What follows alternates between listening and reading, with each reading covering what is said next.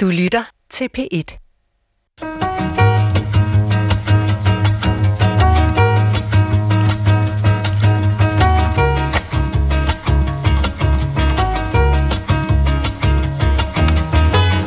Den nye variant har derfor endnu ikke fået et enkelt navn, så ny er den, og derfor så kaldes den New Coronavirus, forkortet NCO.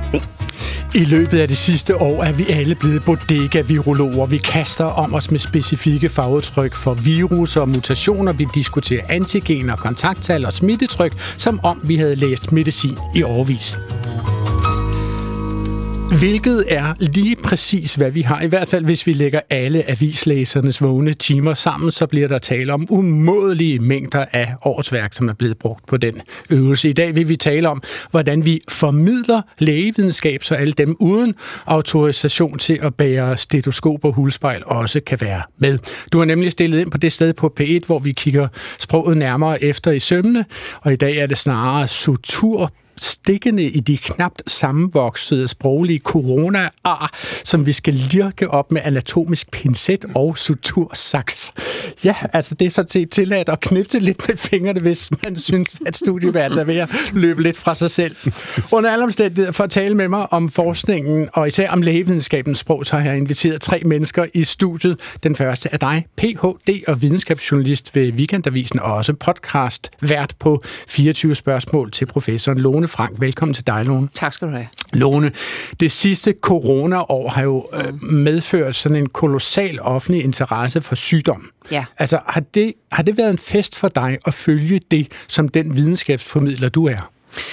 Jeg vil sige, det har været, det har været en fest at konstatere, at nu står det klart for enhver, at videnskab og kommunikation af videnskabelige fund, det er fuldstændig centralt for at, at begå sig i et moderne samfund. Det ved alle nu. Det er jo Slut godt og vel livsvigtigt, faktisk. Det er det faktisk. Ja, okay.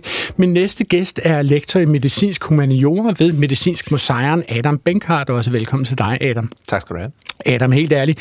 Altså, øh, hvis jeg kunne være lidt i tvivl, så kunne det jo også tænkes, at der var andre, som var det. Altså, hvad laver man egentlig som lektor i medicinsk humaniora? Jamen, man ser jo grundlæggende på lægevidenskaben som del af vores fælles kultur. Som Okay. meget mere end noget, der foregår i et laboratorium, men også noget, der påvirker og fletter sig ind i vores daglige liv, vores forestillinger, vores tanker, vores historie, vores filosofi. øh, Den måde, vi indretter os på bredt set. Så det er at kigge på lægevidenskaben med humanistiske briller og humanistiske redskaber. Og det vil sige, at lægevidenskaben er sådan set på en eller anden måde en slags øh, lakmustest for, hvordan vi i øvrigt opfatter os selv og vores gang gennem livet eller sådan noget. Ja, den er jo en fundamental del af det, og den er jo i stigende grad blevet det. Altså, så derfor er det her overlap mellem det humanistiske og det lægevidenskabelige er i stigende grad flyttet sammen, ikke? hvor de måske før har været længere fra hinanden, så er de i dag meget tæt på hinanden i vores enkelte liv. Mange Ja. af de ting, vi foretager os, hænger sammen med det. Men, men Adam Benkhardt, når du sådan kigger tilbage over det forløbende over her, synes du så, at der er blevet kommunikeret tilfredsstillende eller forståeligt, vil jeg endda sige, om den sundhedskrise, vi, sygdomskrise, vi har været i øh, noget over et år nu? Det er et virkelig godt spørgsmål, og svært at give et entydigt svar på. Altså først og fremmest tror jeg, at det har været interessant at se, at vi alle sammen har fået sådan et crash course i videnskabsfilosofi. Altså vi har været med til at se, hvordan den videnskabelige pølse bliver lavet, ikke? Ja. for better or worse, og hvordan resultater kommer ind, der siger noget den ene dag og noget den anden dag, og hvordan der er både forskere og politikere, der skal manøvrere i den der omskiftelighed. Men nu siger du videnskabsfilosofi. Altså, det er jo viden om viden, kan man sige. Mm. Altså, vi er ude i, i tredje, eller i hvert fald i anden potens af, af viden. Jeg troede, vi var blevet kloge på altså selve, hvad der skete med vores krop og vores celler, og øh, du ved, øh, partikler, som flyver gennem luften, og Det tror jeg i virkeligheden ikke, vi er blevet ret meget klogere på. klone. Jeg vil også sige, at noget af det, der er, hvad skal man sige, er, øh, har været mest interessant ved det her, det er, hvis du siger formidlingsmæssigt, har, er det gået godt, øh, er det gået skidt. Der har selvfølgelig været både skæve og, og, og været det, rigtig gode ting, man kan pege på. Men jeg synes, noget, der har været meget klart, det er, at den, øh, hvad skal man sige, tidligere har videnskabsformidling, som man har kaldt det. Ikke? Øh, øh, det har ligget sådan over i særlige tillæg hos aviserne, særlige programmer. Øh, det har ikke været noget, der var del af sådan den almindelige nyhedsstrøm. Det er det jo blevet. Det var noget, man har, kunne opsøge, ja, hvis man havde... det var sådan noget med, det var fascinationsborger, det er sådan en særlig tillæg. Nu kan vi sidde og læse det i weekenden. Ikke? Men nu fremgår det jo, altså, og nu er almindelige journalister er blevet nødt til at sætte sig ind i, hvad handler det her om? Hvad, hvad, hvordan foregår videnskab? Og meget af det har jo givet sig udtryk i, at jamen, i den almindelige avis, i den almindelige radioavis, i den almindelige nyhedsudsendelse, der har man pludselig måttet formidle viden om mm. øh, noget videnskabeligt. Og det synes jeg egentlig er gået ret godt. Jeg skal også lige nå at præsentere, vi har meget talende gæster i studiet, det er ikke kun mig. Uh, min sidste gæst hedder Thomas uh, Hesbæk Andersen, og du er direktør for Dansk Prone. Velkommen også til dig, Thomas. Tak for det. Thomas, øh, du har jo været med her i programmet, uh, da, da Klog på Sprog og Dansk Sprognævn til sammen kårede årets ord, som sidste år blev samfundssind. Ikke? Men jeg kan huske, jeg synes, jeg kan huske, at du ret langt tid i det program sådan hæppede på det ord, som hed bodega-virolog. Uh, er, er du selv en af de ser bodega-virologer, som vi har fået så mange af? Nej, jeg forsøger faktisk at, at holde mig sådan til, det, til det enten meget nære eller til min faglighed, netop fordi jeg faktisk synes, at der er øh, utrolig meget kommunikation, der er utrolig mange holdninger, der er utrolig mange meninger, og jeg tror, jeg har valgt den tilgang, at, at jeg egentlig øh, nogenlunde retter ind efter øh, hovedlinjerne. Øh, og, og, og, og for mig giver det ikke en hel masse mening at skulle forsøge at tolke på de udmeldinger, der kommer. For mig giver det mere mening at så sige, så er det det øh, spillebræt, jeg har aktuelt. Jeg vil sige, der er jo en grund til, at man kan komme til at føle sig som bodega-biolog, og at vi alle sammen kan komme til det, fordi at det også er blevet klart med al den her udveksling af faglig viden, at der jo er diskussion. Der er jo konstant faglig diskussion, mm. og det er jo det, videnskaben lever af. Det er faktisk det, den videnskabelige metode er.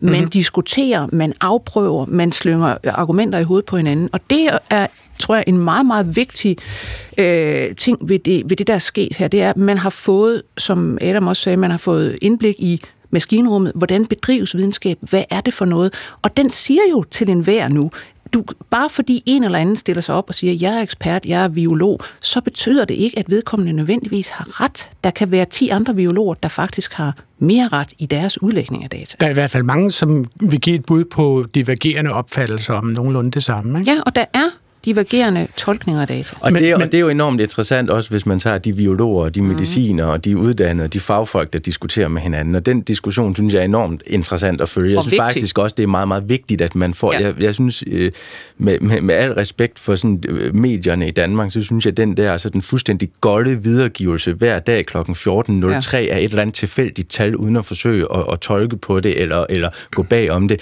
Den er enormt uinteressant. Den er håbløs, øh, faktisk. Tak. Men, men, men, men jeg vil meget, meget gerne høre øh, de her fagpersoners forskellige udlægninger af det, men at vi alle sammen skulle have så meget indsigt, at, at at vi nede på bodegaen kan have lige så meget, kan man sige, og skulle sige om den her sygdom som en, en, en, en, en, en Brostrøm eller en Randrup Poulsen, eller hvad de hedder det, øh, det, øh, altså... det har vi selvfølgelig ikke, men vi får fornemmelsen af, at, at vi godt alle sammen kan være med, fordi man kan se de andre diskutere. Men, jo, men, vi, men, er, Thomas... vi er bare, et, vi er bare et, et, jo jo, og det er rigtigt, og jeg synes, det er super godt, at vi diskuterer. Jeg synes, det er super godt, at vi forsøger at tage stilling til de her udmeldinger, der kommer, som helt klart, kan man sige, er med til at begrænse vores, vores personlige frihed og den måde, vi normalt øh, har et, et dansk samfund på.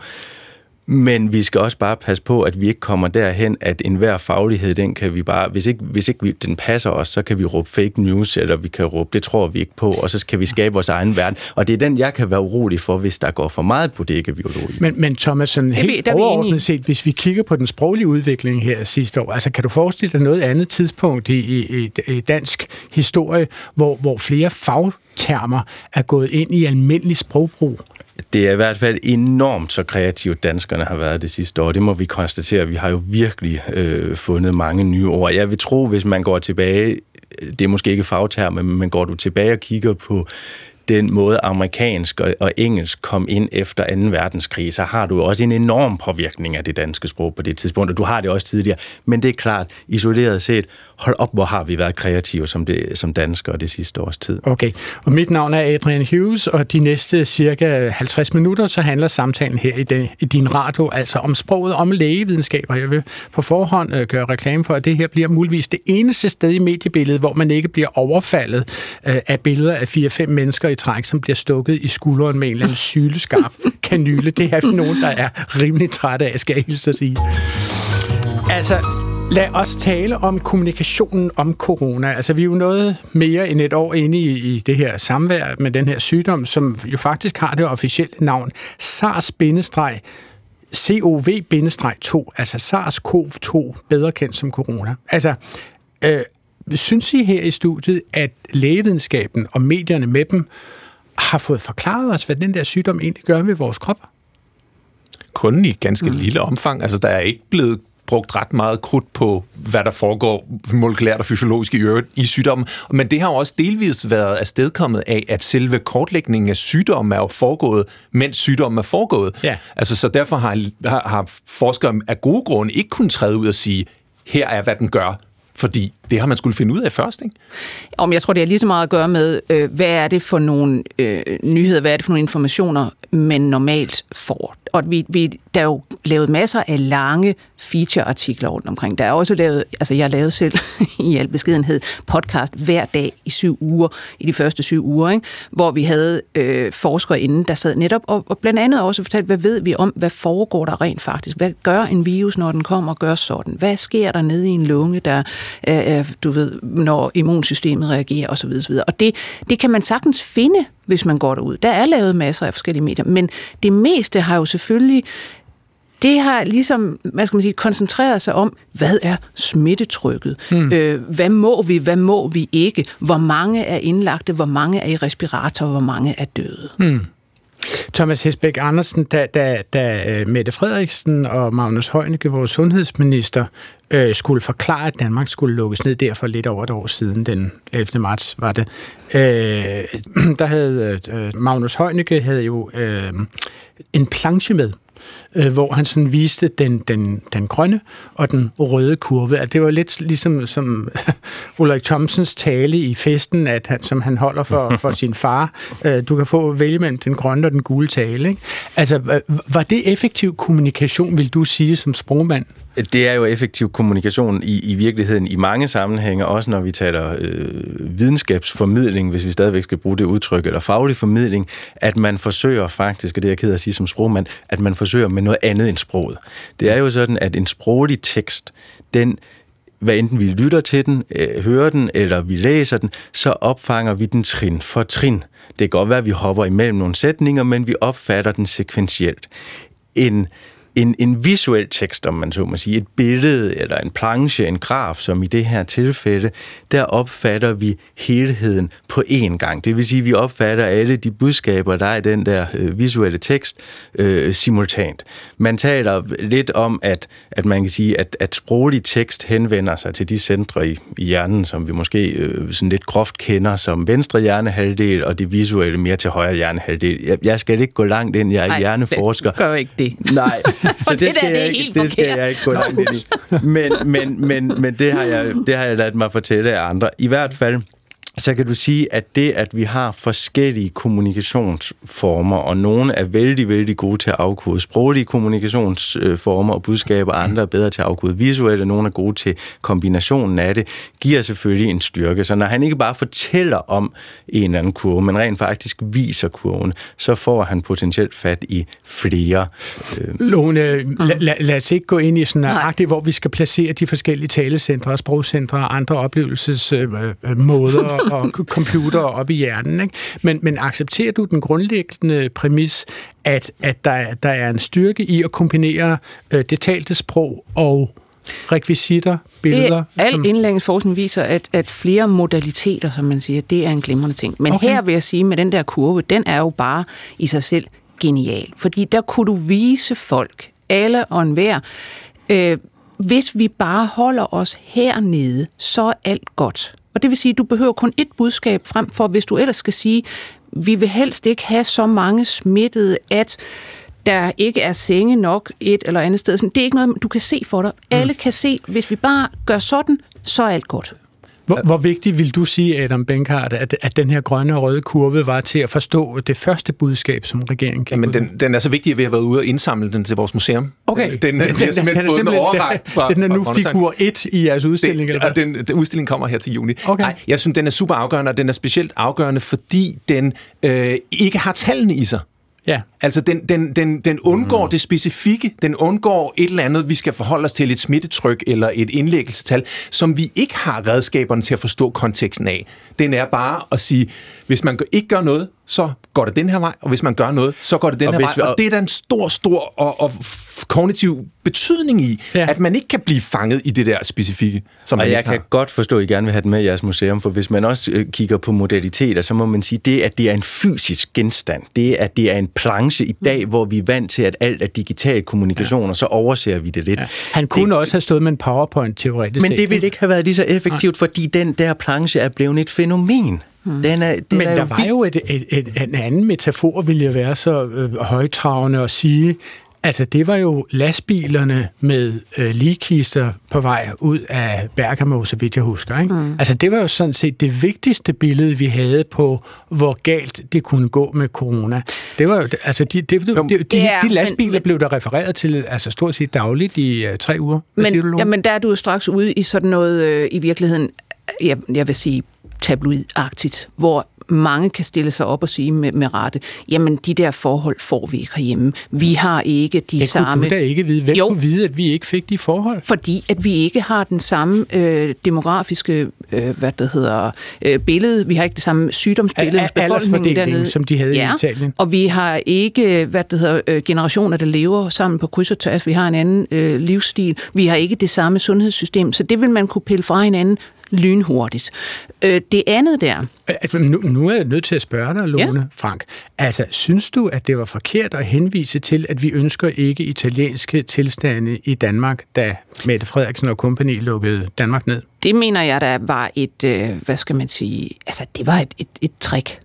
Det mener du? Ja, yeah. Okay. altså det er jo det, det er en måde, det- man det kan, det, man kan fange gjorde, folk jeg og sige, jamen der, der var der forskellige vurderinger af, hvordan det vil udspille sig her øh, på de her nordiske breddegrader. Hvis du tager Sverige, som jo altså ikke har lukket ned og så videre, og så videre, vi har altid diskuteret Sverige frem og tilbage, de har aldrig haft italienske tilstande, fordi de har heller ikke den samme demografi, den samme, øh, det samme, øh, hvad det hedder, manglende øh, øh, sundhedssystem og så videre, så videre. Så nej, det vil ikke have udspillet sig sådan i Danmark. Okay. Hvad siger du, Adam? Jeg, jeg tror, det er helt afgørende, det der med at finde en måde at kommunikere på, som bibeholder både en model, der har øh, en vis specificitet i sig, men samtidig en fleksibilitet. Fordi det, er, det, er, det, det komplicerede ved videnskaben er, at langt de fleste af tallene, og langt de fleste af fagtermerne, og langt de fleste af det specifikke, de kræver utrolig meget kontekst for at forstå. Altså, de kræver uddannelse, de kræver en baggrundsviden, og de kræver en forståelse af sygdomssystemet, og det, hvad demografi er, og du ved, alt muligt andet oven i det. Mm. Og, og det er det, der gør den her samtale omkring corona så kompliceret. Mm-hmm. Det er, at, at vi har svært ved, når man ikke er inde i de her områder, at se, hvad for nogle tal kan jeg tage og plukke ud og forstå for sig som en enkelt fænomen, og hvilke tal kan jeg kun forstå inden i en kontekst. Okay, jeg kunne godt tænke mig at gå videre til, altså selve den, den stærkeste metafor, jeg kender for corona, det er jo det billede, vi har af selve coronaviruset. Og det er jo, som mange vil vide det, altså en bowlingkugle, som man har banket store syvtømmer søm i, ikke? syvtommer søm i. Og, og, øhm, Jeg synes, nu, det ligner sådan en træningsbold, du tager øh, og masserer din ryg med. De der orange. Vi kan gå hen og købe i Matas. Ja, men tentaklerne er jo lidt større, så vidt jeg kan se. Altså de der mm, protuberanser, eller hvad vi skal kalde Der, dem. der Altså er de forskellige bolde. Men, men der er mange- sådan har vi forskellige billeder. Ja. Men, men det, jeg spørger om, det er, mm. altså, ser den rent faktisk sådan ud? Eller fordi det her, det er jo noget, som vi, altså det, man kan jo stort set tegne det som et piktogram. Det må have en brandværdi på størrelse med Coca-Cola eller ja. Lego efterhånden. Ikke? Så, så mange gange vi har set coronaviruset den, det sidste år. Om det er klart, hvis du, hvis du laver et elektronmikroskopisk billede af den, så vil den ligne meget af de der billeder, vi ser af den, hvor den har altså den der krop, øh, Ja. partiklen. En rund kugle. Øh, I en kugle, og så er der noget, der kommer ud af, Som stikker ud, ud. som søm, eller hvad vil du nu vil kalde Og, det. og de ting, som strider ud, mm. altså hvordan får de fat... Jeg går ud fra, at det er dem, som vi skal være bange for. Det er dem, som får fat i noget i vores krop, som vi helst ikke vil have. Det er spike-proteinet, ja. Hvad sagde du? Spejl? Spike-protein. Spike det, det er også et af de ord, vi har lært er at bruge, ikke? Er det ikke, jeg har lært mig at fortælle, men det ved du nok bedre end mig, men er det ikke, er det ikke netop den der proteinsammensætning i de her spikes, eller i, i de her spidser, som gør, at der var noget, vi kaldte kloster 1 og kloster 2 og kloster 3 og kloster 4, jo. så blev den her berømte kloster 5, Fordi det her udstikkende søm, spike-protein, øh, er det, der binder sig til en bestemt receptor på vores celler og det vil sige, dermed kan det komme ind i cellen. Så er det det, man ligesom hele tiden lægger mærke til, er der nye mutationer, der gør, at det er bedre til at binde sig og komme ind i cellen, eller hvad sker der? Og derfor er det ofte, at man navngiver de der forskellige mutationer ud fra, øh, eller forskellige nye virusstammer ud fra, har de nogle vigtige mutationer i det her protein? Fordi der sker hele tiden mutationer overalt, men, men de er ikke så vigtige. Kan du fortælle, fortælle mig, altså jeg kender jo for eksempel begrebet velcro. Mm. Og velcro er jo, at der er i grove træk, nu siger det som med far for, at nogen vil kritisere mig for det, der er jo en feminin og en, og en maskulin del af velcro. Der er øh, øh, den ene side af velcro, det er øh, øh, noget, hvor der er sådan nogle små lykker mm. af, af stof, altså som ryger, et rygertæppe, som ikke er blevet klippet op. Mm. Det er altså små lykker af stof. Og den anden del af velcro er bogstaveligt talt modhager, som man presser ind i det bløde stof, så at modhagerne vil ja. hive fat i lykkerne, og derved hænger velcro sammen. Ja. Jeg tror, det bliver udviklet til rumfarten en gang. Eller mm. øh, er, er, er spike-proteinet i virkeligheden altså coronavirusens svar på velcro? Mm, du vil nærmere bruge øh, metaforen, at det er en, en nøgle, der skal ind i en lås. Nå. Og så kan den passe mere eller mindre godt. Nu siger du nøgle og lås. Ja. Handler det om, at det, at det er en biokemisk proces, der foregår, eller hvad? Eller? Ja. Ja, det, altså det, det, det der, man kan sige, langt det meste af det, der foregår på cellulært og molekylært niveau, handler om en form for interaktion. Altså dele, der berører hinanden, og så påvirker dem og får andre ting til at ændre form eller ændre sig. Så det er den der sådan morfologisk, kemisk øh, udviklingsproces. Og det, som virus er så gode til, det er, at de kan hijacke nogle mekanismer, der findes i forvejen, og så snyde sig ind igennem ved, ved at udnytte dem. Ikke? Så det er, øh, ja, det er en form for udviklingsproces, som den, så, øh, som den så snyder sig ind igennem. Og af det, du lige sagde nu her i radioen, der forstod jeg ordet hijacke. Det kunne jeg bruge til noget. Altså, det, det er jo simpelthen noget, der foregår på motorveje med pistol for tænding eller sådan noget den stil. Altså, der, der er noget, som griber fat i noget andet på uretmæssig vis. Det morfologiske, det forstod jeg ikke. Nej, det er det der med nøglen og låsen, ikke? Altså, ja. at nogle elementer på cellulært niveau øh, handler det om bestemte former, og det er sådan noget med protein. Du kan lige så godt forestille noget, du i hvert fald kan forestille dig, det er, at du har for eksempel Lego-klodser, ikke? Ja. Der er, de passer oven på hinanden ved, at noget passer ned i noget andet. En lille knop og et lille hul. Sådan kan du også se det. Ja. Okay, fair nok, godt. Altså, øhm, som mange vil vide det, så har den her sygdom jo spredt sig over hele verden meget hurtigere, end vi brød os om, og, og øhm, øh, så skal jeg lige høre, at sproget har jo simpelthen også udviklet sig undervejs i det her, og, og, og samtidig er myndighederne kommet i tvivl, om de egentlig havde fat i de rigtige ord, eller om de skulle bruge andre ord på at forklare, hvad det var, øh, der foregik.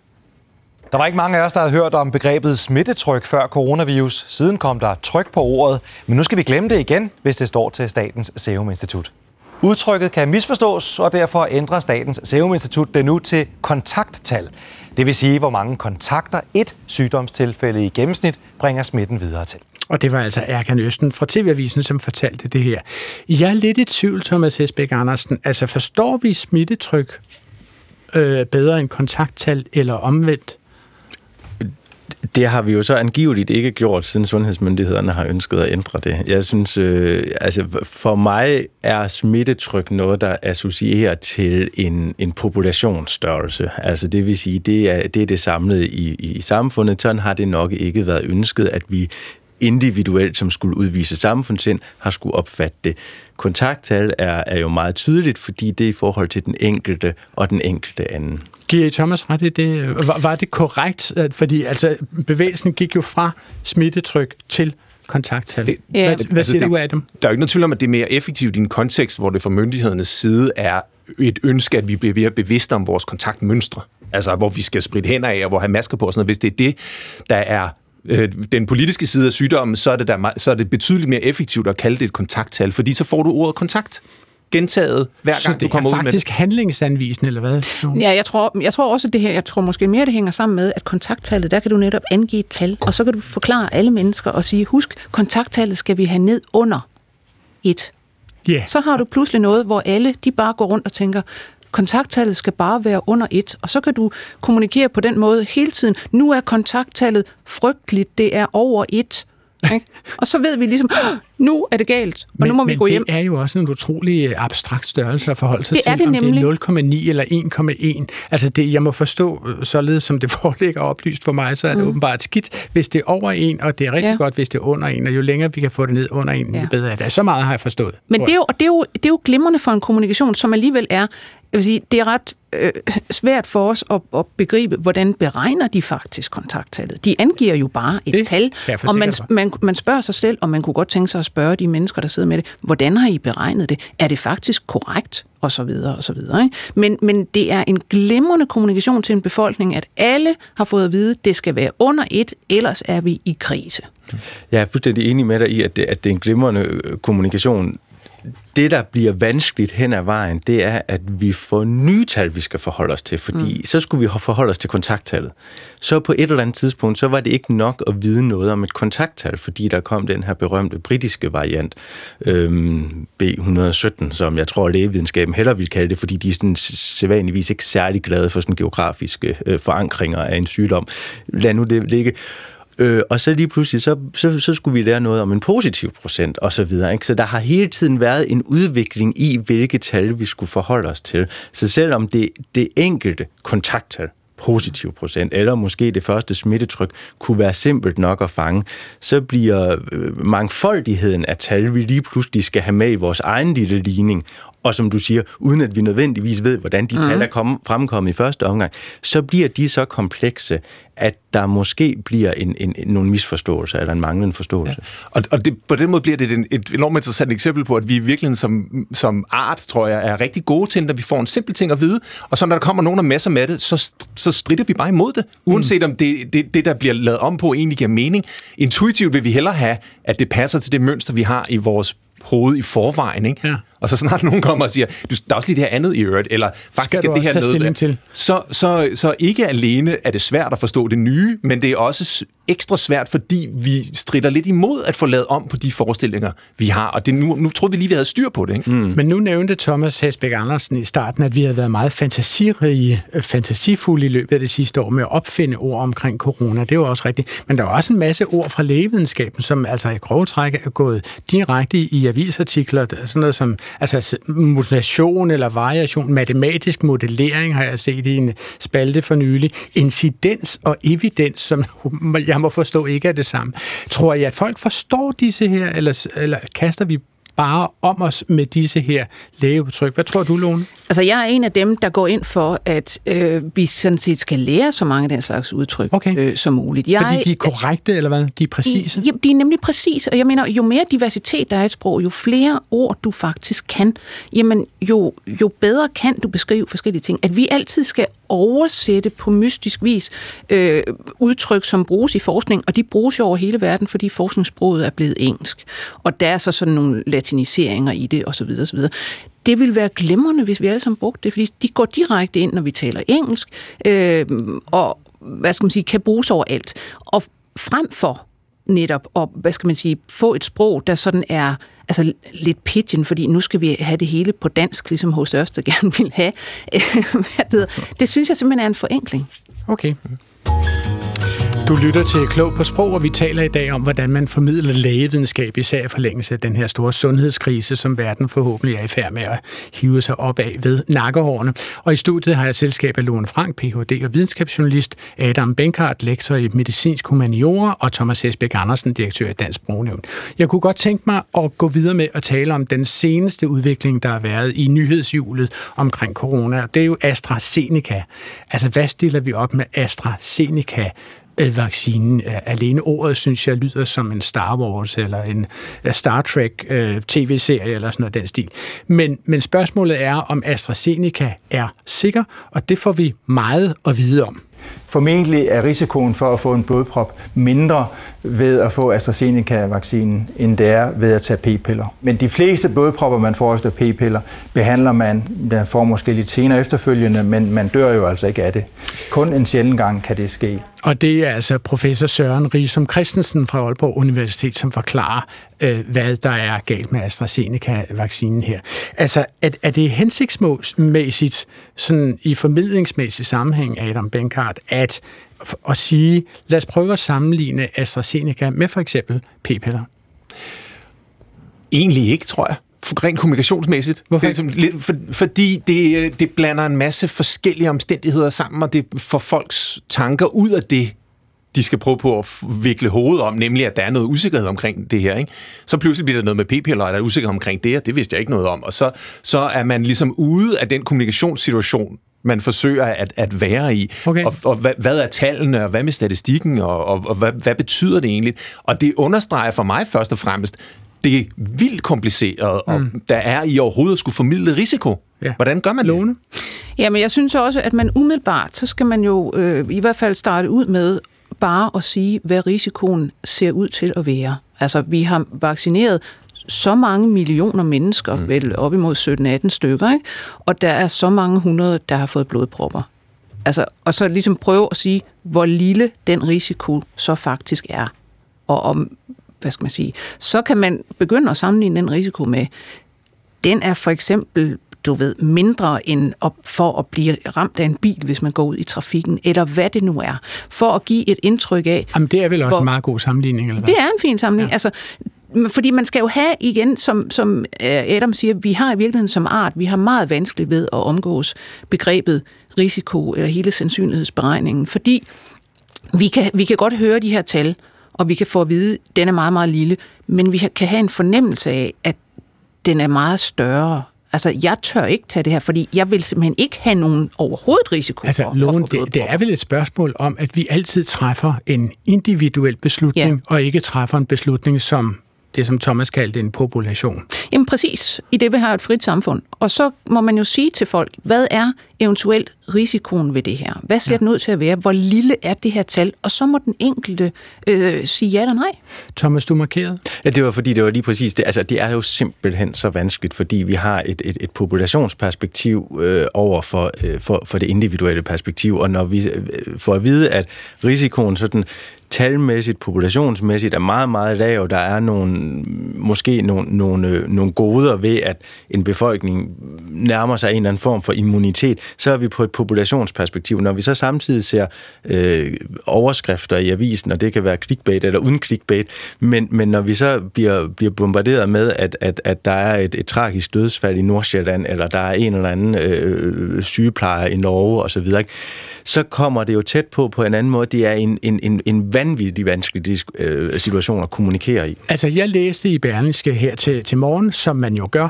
Øh, læserbrevene, de er jo altid spændende. Og her er der så en, som forsøger at sige, at mm. man skal nok overveje at tage den der AstraZeneca-vaccine alligevel. Yeah. Fordi øh, den, der er en 70 procents øh, sikkerhed for, at den afværger dødsfald, kan man sige. Så hvis man vaccinerer rigtig mange, så vil der være rigtig mange, som relativt, eller 70 procent af dem, i grund 7 ud af 10, hvis vi skal sige det på den måde. Den er faktisk næsten 100 procents øh, hvad det Mod hedder, chance for ja, at afværge dødsfald. Okay, det andet men er bare sygdom. brace yourself, vil uh-huh. jeg mhm. sige, for her kommer så læsebrevet. Ikke? Lad os tage to grupper på 100.000, der på et eller andet tidspunkt bliver smittet.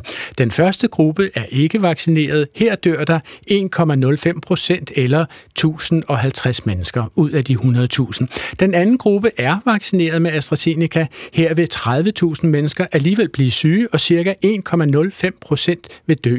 Det giver 315 mennesker, der dør, samt en meget uheldig, der døde af vaccinationsskaderne. Det vil sige, at 3,32 gange så mange reddes fra at dø ved at blive vaccineret end uden vaccine. Man kan også stille sagen rigtigt på spidsen ved at sige, at for hvert menneske, der dør af vaccinationsskader, redder vaccinationen 735 menneskeliv. Ja. Og den måde at kommunikere på har vi jo slet ikke været vant til det sidste år, fordi det der relative, øh, kan man sige, den der sammenligning med, skal vi bruge 100 milliarder kroner på et testsetup, skal vi bruge utrolig mange milliarder på det ene, på det andet, på det syvende. Alt det, det har været suspenderet, det har været fuldstændig øh, øh, øh rene, kan man sige, udmeldinger, det har været, det har været præcise tal, det har været det her det er kontakttallet, det her det er positivt. Der, der har også været det, budskabet, et, et hvilket som helst dødsfald er en tragedie. Er en tragedie, og derfor, og derfor så gør vi en hel, så, så men, sætter men, vi Thomas, en hel masse. Så, så, så det her med, at vi lige pludselig, jeg, jeg nævnte indledningsvis, jeg synes, det er utrolig ærgerligt, at man har den her fuldstændig golde formidling af bare nogle tal, hvor mange smittede osv. Men Thomas, forstod det der, du, hvad jeg sagde her? Jamen, det er jo lige pludselig en diskussion, at, at det her, skal vi gå den her vej, eller skal vi ikke gå den her ja. vej? Adam Benkart, hvad synes du om den tekst øh, fra en i denne sammenhæng unavngiven læserbrevskribent, som jeg har læst op fra Berlingske her i dag? Det, det er jo et reelt og fornuftigt forsøg på at vise noget omkring tallene. Langt okay. de fleste mennesker, der vil læse det der, vil, altså, har svært ved at begribe, og specielt har svært ved at begribe, hvordan man omsætter de der tal til ens eget liv. Det er jo ikke anderledes, end når man sidder og, og, og, og skal overveje, om man skal have en fostervandsscanning af ens barn, eller hvor man får at vide, at der er en eller anden incidens på, om, om der er en kromosomfejl eller ej. Det er sådan et, et, et virkelig syret tal, man skal forholde sig til. Ikke? Og der tror jeg, at som, som art, der har vi, altså de der statistikker, dem har vi bare svært ved. Det er enten er det farligt, eller også er det ikke farligt. Ja. Og så bliver det det enkelte individuelle valg i det enkelte liv. Ja, vi kommer aldrig udenom, at det her er det er svært at, at, at formidle. Det er svært at kommunikere. Det her er et ganske udmærket forsøg, mm. og der, der er dem, der vil forstå det. Øh, jeg vil for eksempel øh, klart sige, ved du hvad, altså jeg strækker armen ud her, så kom og, og giv mig den der AstraZeneca. Altså, jeg er ikke bange for den der meget, meget, meget lille risiko. Der er nogen, der er ekstremt bange for den der meget, meget, meget lille risiko, og de skal have lov at sige nej. Mm. Øh, men det er, vi kommer aldrig nogensinde udenom, at det er en, en netop en diskussion hvor det inde i det, det enkelte menneskes hoved, så vil en risiko spille forskellige roller. Jeg vil lige spille et, et, et klip med Men så vil jeg lige øh, sige, til, nej, jeg vil lige spille et klip med, med uh, ledende overlæge ved Aarhus Universitetshospital, Lars Østergaard, som også forsøger at forklare, hvorfor man skal udsætte den her AstraZeneca-vaccine for flere undersøgelser det, at der opstår sådan en situation her, som skal undersøges, er det egentlig normalt for nye vacciner? Det er i hvert fald normalt i en situation, hvor at øh, der er undersøgt måske 60.000 i et øh, klinisk forsøg. Og øh, hvis det nu er en bivirkning, der optræder en ud af 100.000 gange, jamen så når man simpelthen ikke at få den med øh, i selve det kliniske forsøg, der ligger til grund for godkendelsen. Og derfor skal man simpelthen lave flere undersøgelser. Forstår man det, tror du, Adam, at man siger, øh, ja, vi i de indledende øvelser lavede, testede vi den over for så mange, nu er vi nødt til at udvide nu siger jeg så ordet igen, populationen, mm. og se, hvor mange der eventuelt kan komme til skade eller få en bivirkning. Jeg synes faktisk, lige der så er det et meget godt eksempel på, at, at man godt kan omgås med tal på en, på en relativt konkret og sådan husmandsregningsagtig måde. Ikke? Vi har testet det på 60.000, måske det ene ud af 100.000. Vi bliver nødt til at lave nogle flere. Det, det giver god, hvor procentsatserne, og hvis der er nogen, der får den og ikke får den, og incidens, så er der nogen, der bliver reddet af og sådan noget der tror jeg, det begynder at blive for, for, for Altså, den stærkeste kommunikation om AstraZeneca-vaccinen hørte jeg, eller læste jeg faktisk i selv samme morgenavis Berlingske her til morgen, nemlig at søsteren til en, der en, til en herre, der er afdød af AstraZeneca-vaccinen med de komplikationer der, hun siger, jeg synes, I skal skynde jer ud og få den vaccine med det samme. Øh, glem min bror, som tilfældigvis døde af det. Han var bare maksimalt uheldig. Ved du hvad? Det var lige præcis det, jeg ville til at sige, da du afbrød mig Undskyld. på uhøfligste vis lige før. Det er, at når der er noget, der er skidesvært at kommunikere, og, og det bliver en individuel afvejning, så lytter man efter dem, man stoler på. Ja. Og det er ja. det, der sker. Altså folk, så, så bider de sig fast i, hun sagde sådan, eller han sagde sådan. Okay. Nu vil jeg gerne tage en volde omkring det her med navne på sygdomme. Altså Thomas Hesbæk Andersen Øh, den her sygdom bliver jo på skift kaldt corona, og så bliver den kaldt covid-19. Altså, øh, er det, foretrækker du det ene eller det andet af de to ord? for sygdommen? Altså, så vidt jeg er orienteret, så er corona, det er virusen, ikke? Jo. Altså bagved, og, og, og covid-19 er selve sygdommen. Jo, det er fuldstændig rigtigt. Altså, corona, altså covid, når man siger covid-19, så er det en sammentrækning af engelske ord. Altså, coronavirus disease 2019 bliver så til covid-19. Altså, hvis og så spørger jeg simpelthen, hvor, altså hvorfor tager man, øh, det kan jeg også spørge dig om, Lone, altså hvorfor tager man den engelske betegnelse, som vi i forvejen ikke forstår, øh, og laver det ovenikøbet til et akronym, altså en forkortelse, det, det bliver jo maksimalt abstrakt, vil jeg sige.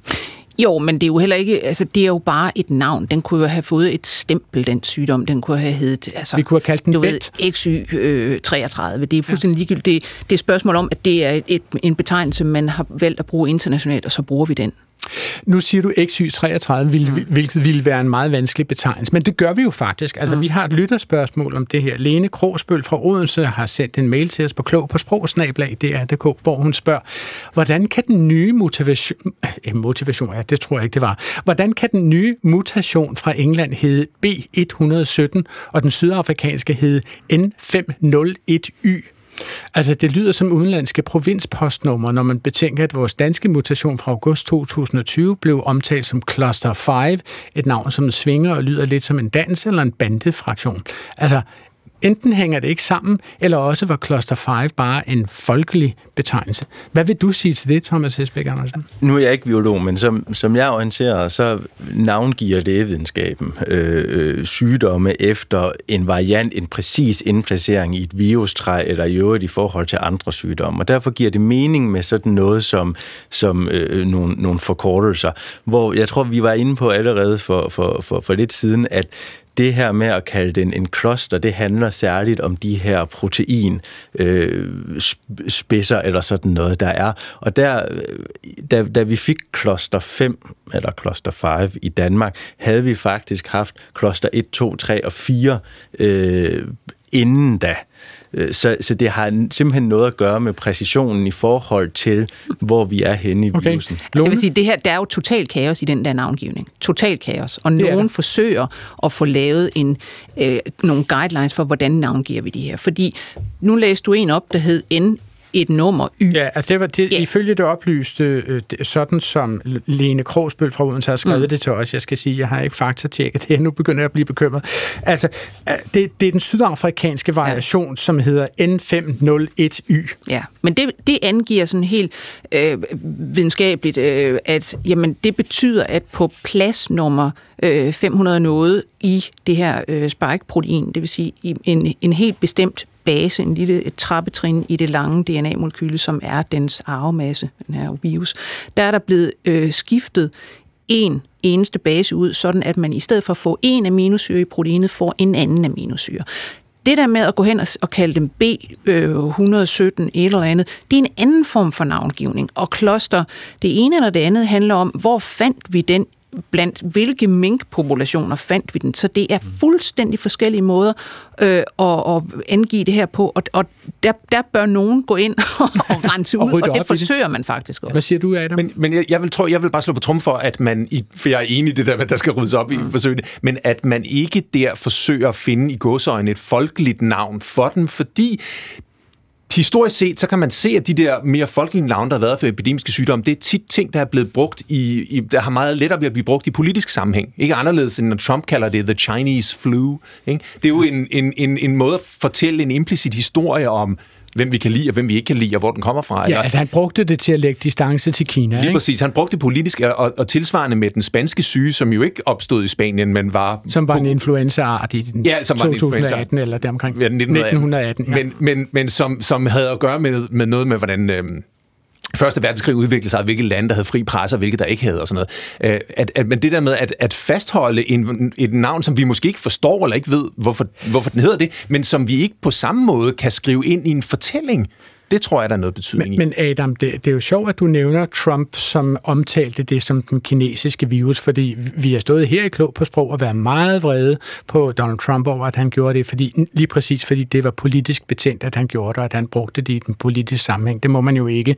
Men altså, vi går jo alligevel i øjeblikket fuldstændig øh, vandt øh, og, og, og kaster om os med, med at sige den sydafrikanske variant, eller den engelsk-britiske variant, øh, den brasilianske variant, som åbenbart er meget farlig osv. Ja. Og der, der, altså, lige pludselig begynder det vel at give en eller anden form for mening. Det er da nemmere at sige den brasilianske variant, end Men, øh, den ja, der lange kode, jeg læste op. Ja, jeg mener, der er bare meget stor forskel på at tale om den, den brasilianske syge og den brasilianske variant det har sprogligt set en helt anden, et helt andet lag. Så varianten er udtrykker, at det er en sygdom, der eksisterer, og som har øh, alle mulige udgaver, og så kommer der en bestemt udgave derfra. Men ja. det er ikke det samme som at sige den kinesiske syge, altså det er noget, der opstår i Kina. Og, og så, er vi vel, skyld, så er vi vel også der, hvor det er et spørgsmål om, om, om, om videnskabssproget, eller det sprog, som bliver, bliver, bliver skabt, de betegnelser, som bliver skabt øh, øh hos dem, som sidder og forsker i det her, arbejder mm. med det her, og så de betegnelser, der bliver skabt lidt populærvidenskabeligt. Hvis vi går til WHO, og de har sådan set ikke mandat til at kontrollere, de kan ikke være det organ, der siger,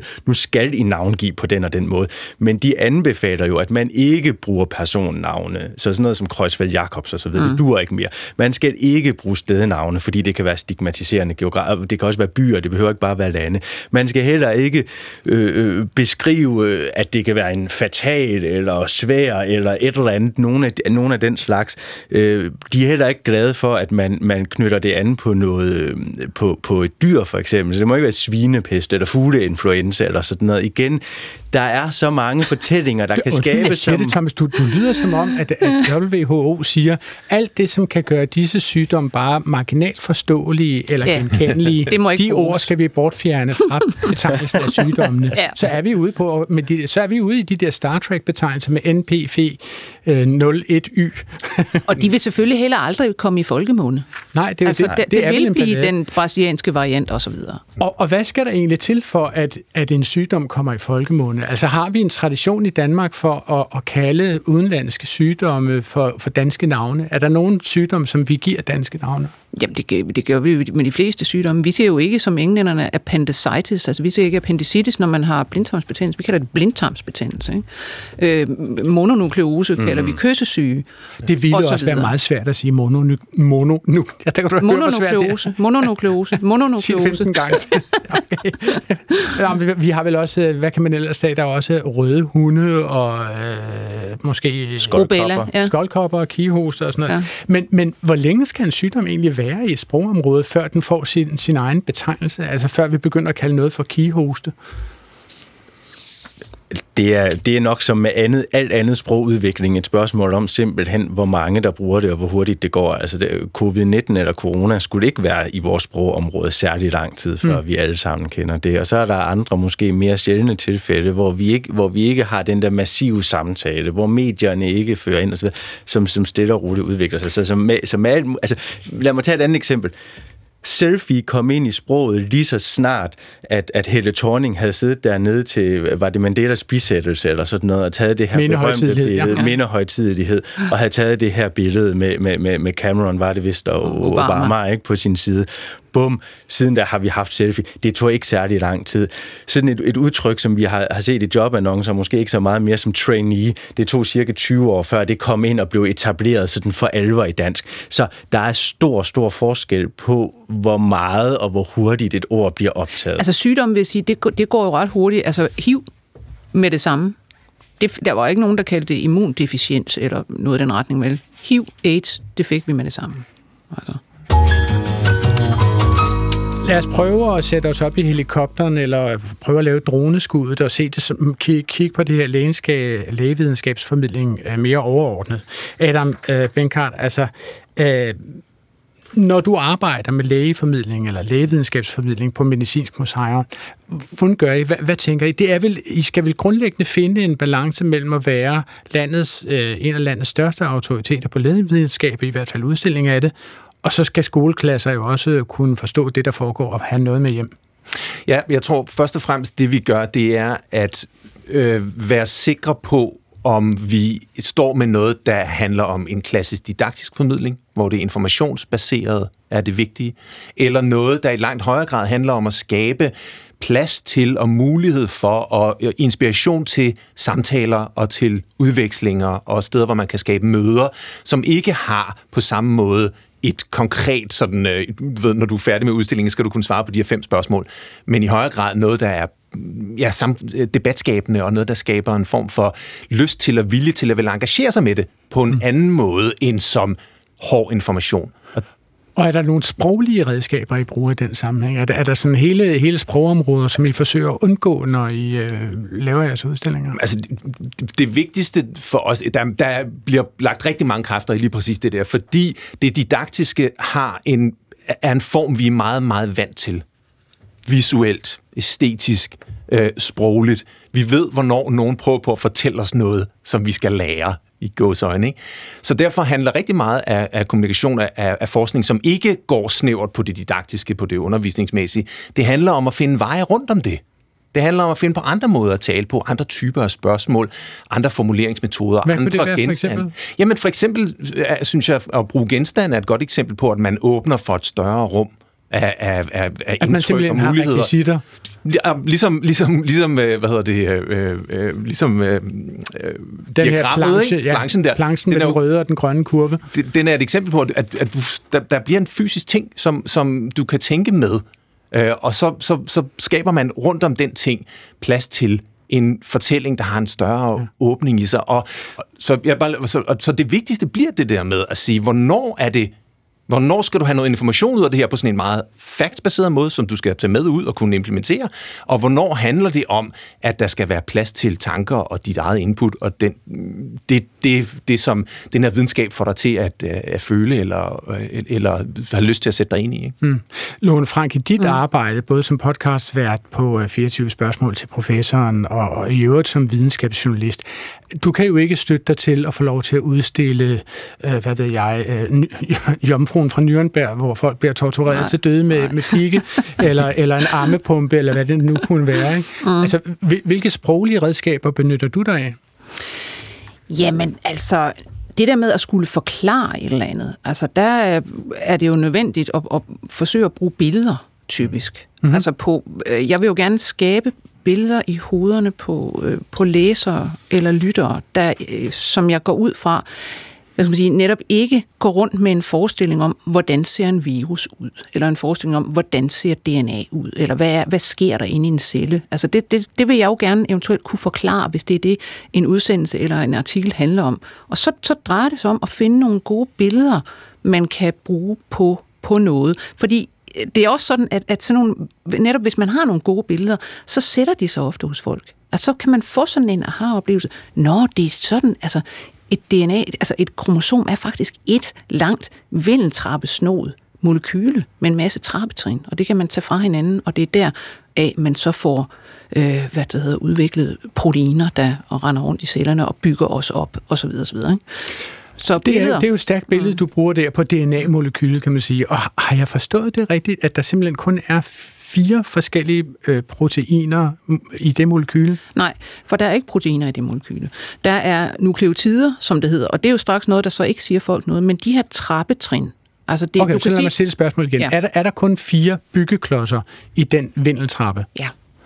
Det er jo vanvittigt, mm. fordi er- det er jo fuldstændig sindssygt. Er, er, det, er det grundlæggende det samme DNA-molekyle, som er både i en lille klokkeblomst og i en mammutelefant Ja. og i lille woofer Ja. og i dig og mig? Ja, og du kan endda tage, gå ud og tage, test, tage noget fra et egetræ øh, og noget fra dig, og så kan man øh, kortlægge hele jeres arvemasse og sige, hov, der, der er hvad meget er det, 40 procent eller sådan noget, der er, til fæl, der er fælles mellem dig og et egetræ. Ikke? Og, og, og det er meget større, end du tror. Altså, jeg tror, man har sådan noget 35 procent i samme, det samme DNA som påskeliljer. Altså, mm. det, det, Ja. det, det, kan- så sådan føler jeg mig meget tit, så jeg synes ikke, det er så mærkeligt. Men- Men Lone Frank, mm. du har jo også lige for nylig skrevet en bog, som hedder Størst af alt, som jo handler om kærlighed. Ja. Og, og øh, som navnet antyder, vil jeg sige. Og der har du valgt at gå til videnskabsfolk Ja. og tale om noget så mærkeligt og meget følelsesbetonet, meget mm. abstrakt som kærlighed. Hvorfor?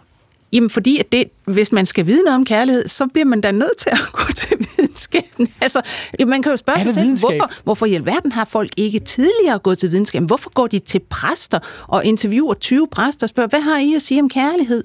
Altså, det er glimrende nok at have de her øh, formodninger og følelser og beskrivelser, som vi har fra alle mulige mennesker, og fra litteratur, og filosofer, der har vidt forskellige tolkninger af, hvad kærlighed er. Men, hvad det hedder, øh, hvis man også skal belyse det fra den side, eller de sider, der hedder, hvad, hvad foregår der egentlig inde i en hjerne? Hvorfor har, install, hvorfor har evolutionen installeret den app i os, der hedder kærlighed? Øh, det er jo en måde at, at hvad skal man sige, tage et fænomen, som er luftigt og svært at forstå, og prøve at forstå det bedre. Altså belyse det fra mange flere vinkler, så får man simpelthen et bedre billede af det. Ja, ja, og det er jo en del af en, altså hele grundpointen for mig i hvert fald, det er, det er jo en del af en fælles samtale. Altså, den der forestilling om, at videnskaben gør noget herover og, mm. og, og religionen gør noget herover. Altså, hvis corona har lært os noget, så er det jo, at det er en del af en fælles ting som alle sammen blander sig rundt i vores eget liv. Så hele tanken om, at, at, at man skal arbejde på at adskille de der felter, er en del af problemet. Jeg vil sige, jeg har jo, øh, jeg ser mig jo ikke som videnskabsformidler. Jeg hader faktisk det udtryk. Jeg, jeg Nå, går jo ikke, jeg går jo ikke ud i verden og siger, nu går jeg ind og henter noget videnskab fra det her laboratorium, og så prøver jeg at stoppe det ned i halsen på folk, så de kan forstå det. Nej, jeg øh, arbejder på den måde, jeg har nogle spørgsmål, for eksempel til livet og eksistensen. Hvad er kærlighed? Hvad er depressioner?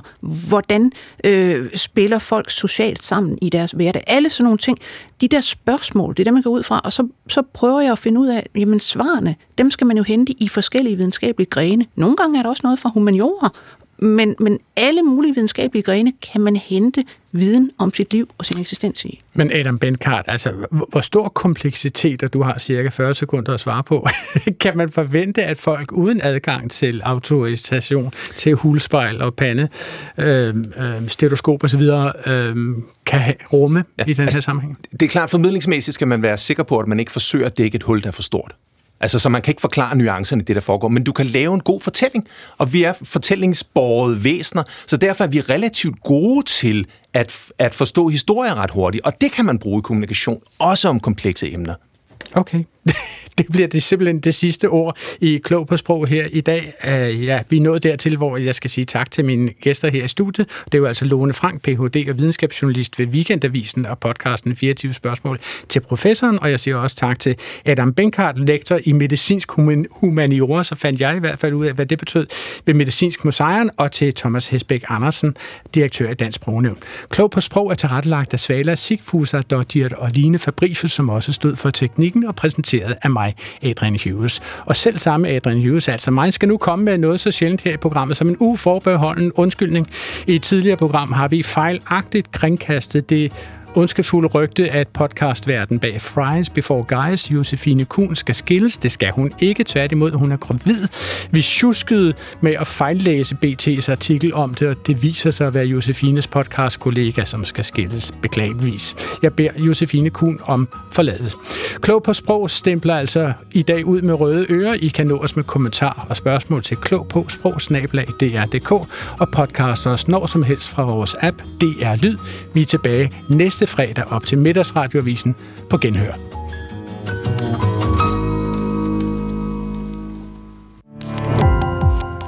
Gå på opdagelse i alle DR's podcast og radioprogrammer. I appen DR Lyd.